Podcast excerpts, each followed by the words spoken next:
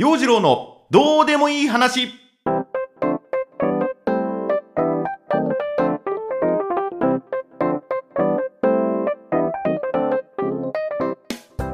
今週も始まりました。陽次郎のどうでもいい話。こんにちは陽次郎です。いや寝不足です。今朝の雨すごかったね。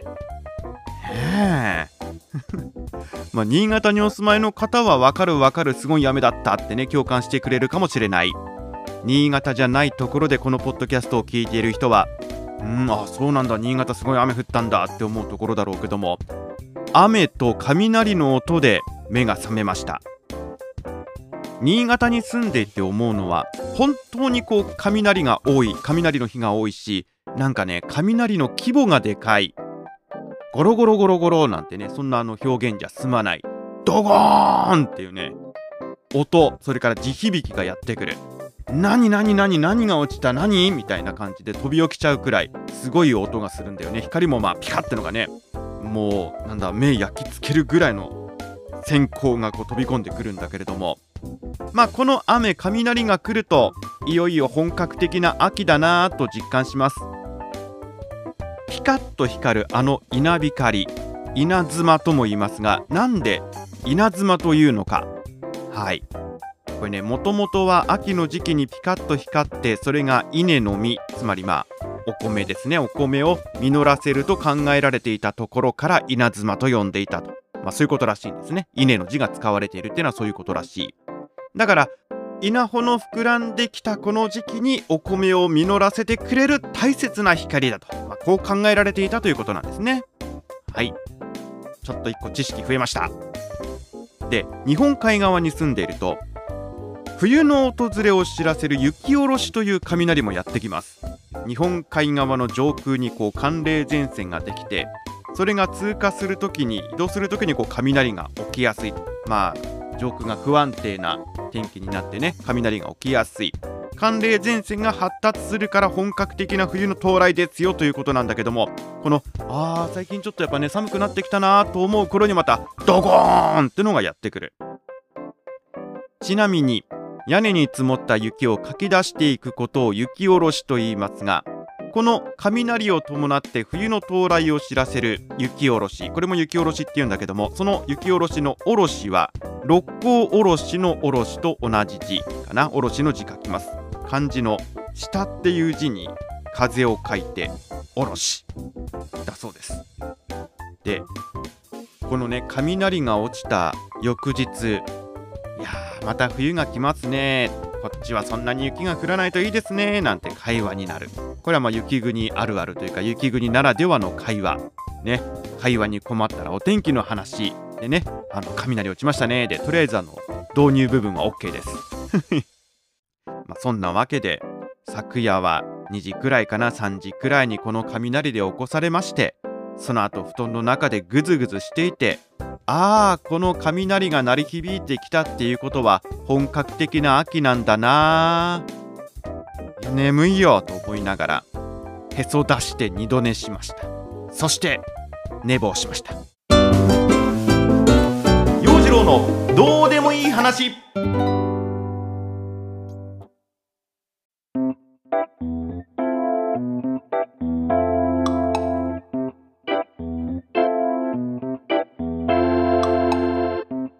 改めましてこんにちは。陽次郎です。新潟県も独自の特別警報というのが先週出ましてね。まあコロナの感染拡大を防ぐためにということなんですが公共施設が臨時休館になってしまいました。でこれを受けまして私の仕事も休止または期間の先延ばしという事態。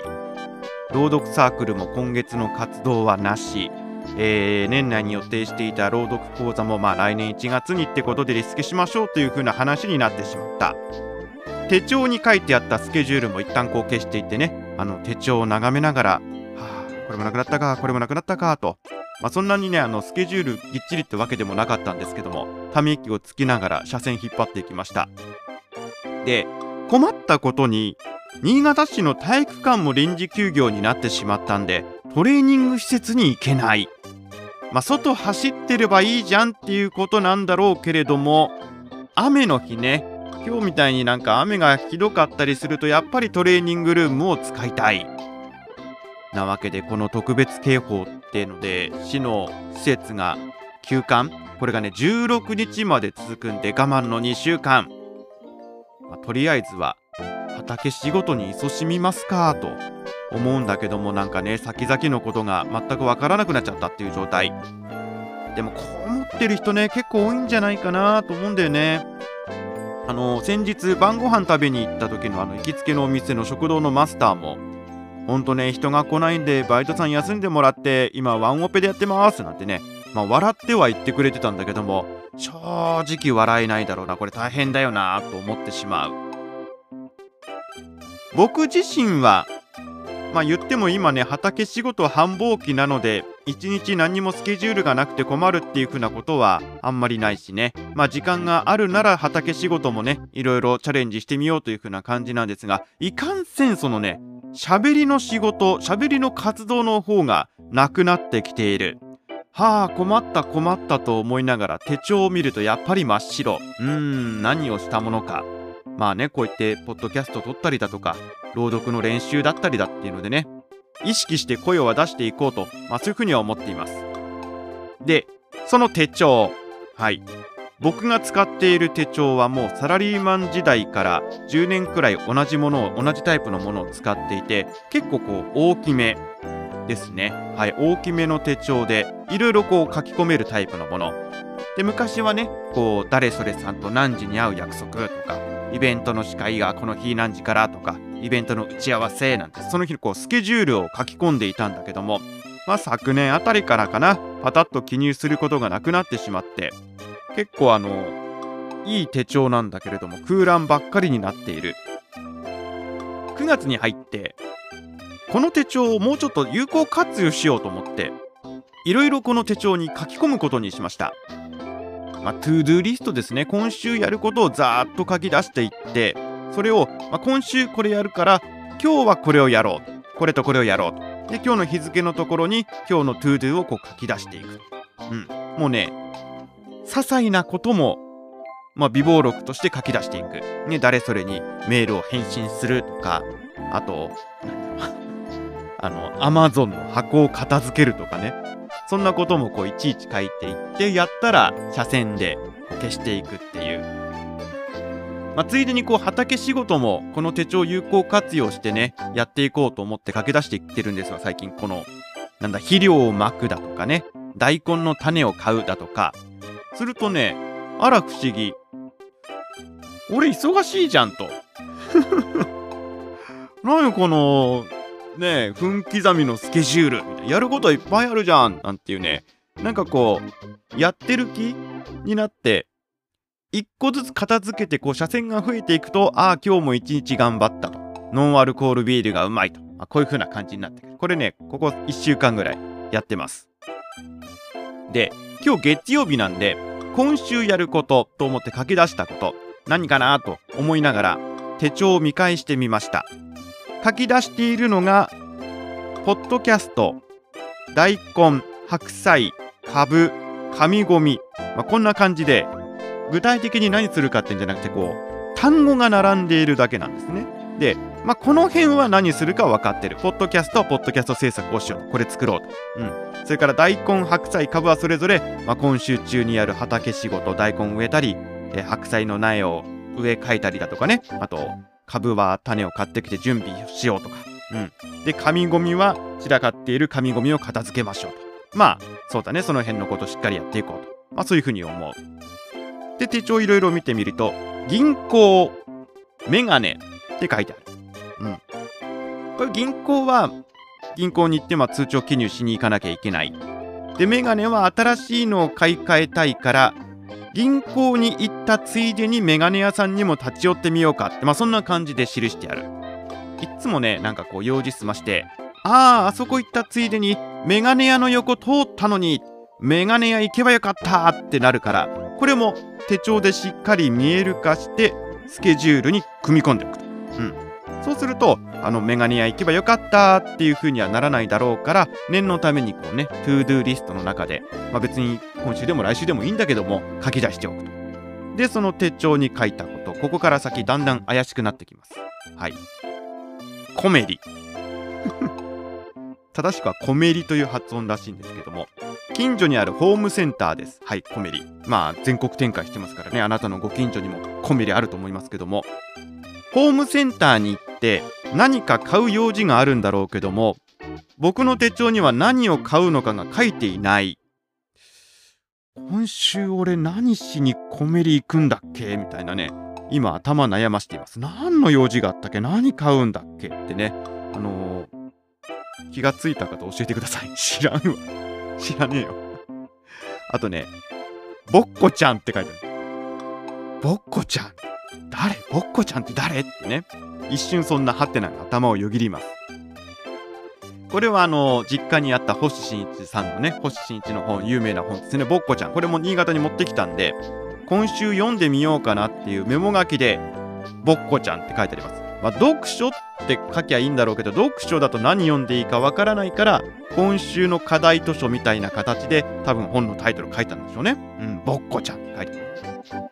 あとね、音量って書いてあるんですよ。これもう意味不明です。意味がわかりません。ね。あの音量は音のボリュームじゃなくてあの裏飯屋の方ね。人呪ったりする方の音量。今週誰呪うんだっけ？あいつだっけ？みたいなね。まあそういうメモ書きじゃないんです。はい。これもねなんか読み返してなんだっけと思ったらこの間の朗読会で怖い話を読んで今僕の中でちょっとした怖い話ブームが起きてきてまあそのね朗読会の準備のためにいろいろ怖い話を探っていた時にその菅原道真の話だったりだとかね平将門の首塚の話だったりっていうのが出てきてで最近そのストック上皇の呪いみたいなものに触れて時間がある時にこの辺のエピソードね、えー、歴史上の人物のそういった怨霊について深掘りして勉強してみたいなと思ってその to-do list に書いていたのが怨霊。律儀に漢字で書いてある。怨霊って漢字で書いてある。俺さもしさ僕この手帳を落としたりなんかしてたまたま拾った人がそのページを見たらすげえ気味悪く思うかもしれないね。もしさ音量って書いたメモ書きの下に人の名前とか書いてあったらこれデスノートなんじゃないかなっていうね。思われるかも。いや思わないかも。音量って書いて。そうなんかねコロナが少し落ち着いたらコロナうんぬんがね落ち着いたら自社仏閣巡りしてみたいなとも思っていてね。そのお寺や神社の曰くみたいなものを知って見に行くのもいいんじゃないかなと思ってね、うん、この神社にはこういう神様が祀られてとかこのお寺にはこういう言われがあってとかね言い伝えがあってなんていうのねそんなの見に行きたいなと思っていてね。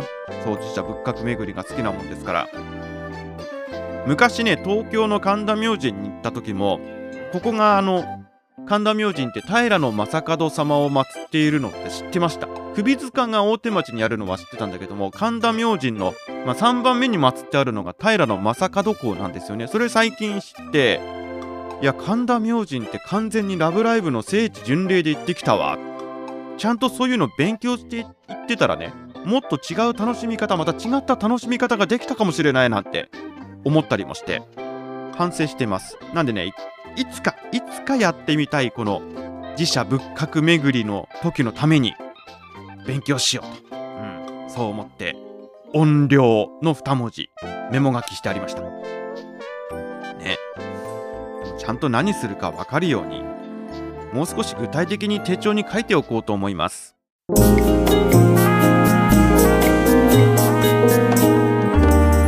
陽次郎のどうでもいい話。お届けしてまいりました陽次郎のどうでもいい話。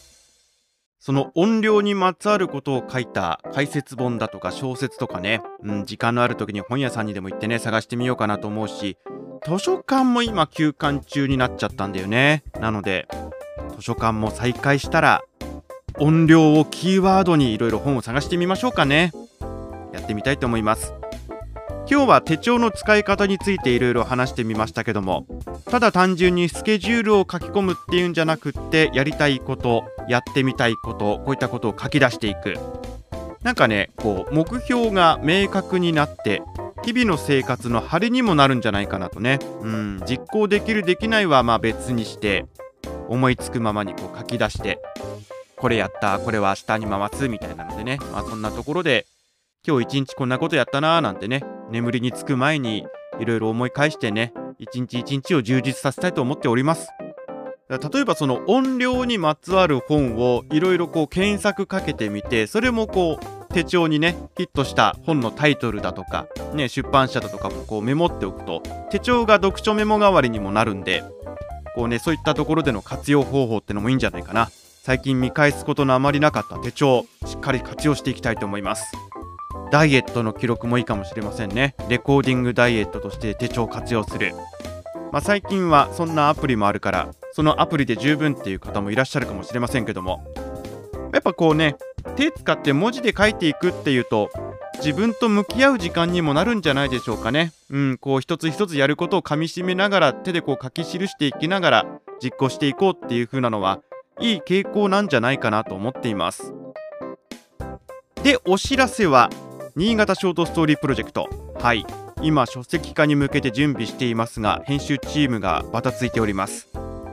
いつ発行しようとかねそういうところ今話し合いの真っ最中でございまして書籍化実現に向けては確実に進んでいます。また進捗がありましたらご報告いたします。ね、でこの第1弾の書籍化うまくね波に乗ればもちろん第2弾第3弾とねプロジェクト盛り上げていきたいと思っていますので作品は引き続き募集しております。新潟のエッセンスを盛り込んだ2000文字程度の短編小説送ってきてください。第2弾の書籍化なんて話になった時にはね今送ってもらっているそのお話も本になるチャンスが広がるかもしれない。ぜひ書いて送ってきてください。で、えー、雨上がってきたようですね。日も差し込んでまいりました。ちょうどお昼の時間帯です。手帳にジョギングと書いてありますので今日はこの後雨の降るのは確率はそんな高くないかな。うん。外走りに行きたいと思います。陽次郎のどうでもいい話今週はこんな感じでおしまい。それではまた来週お耳にかかりましょう。バイバイ。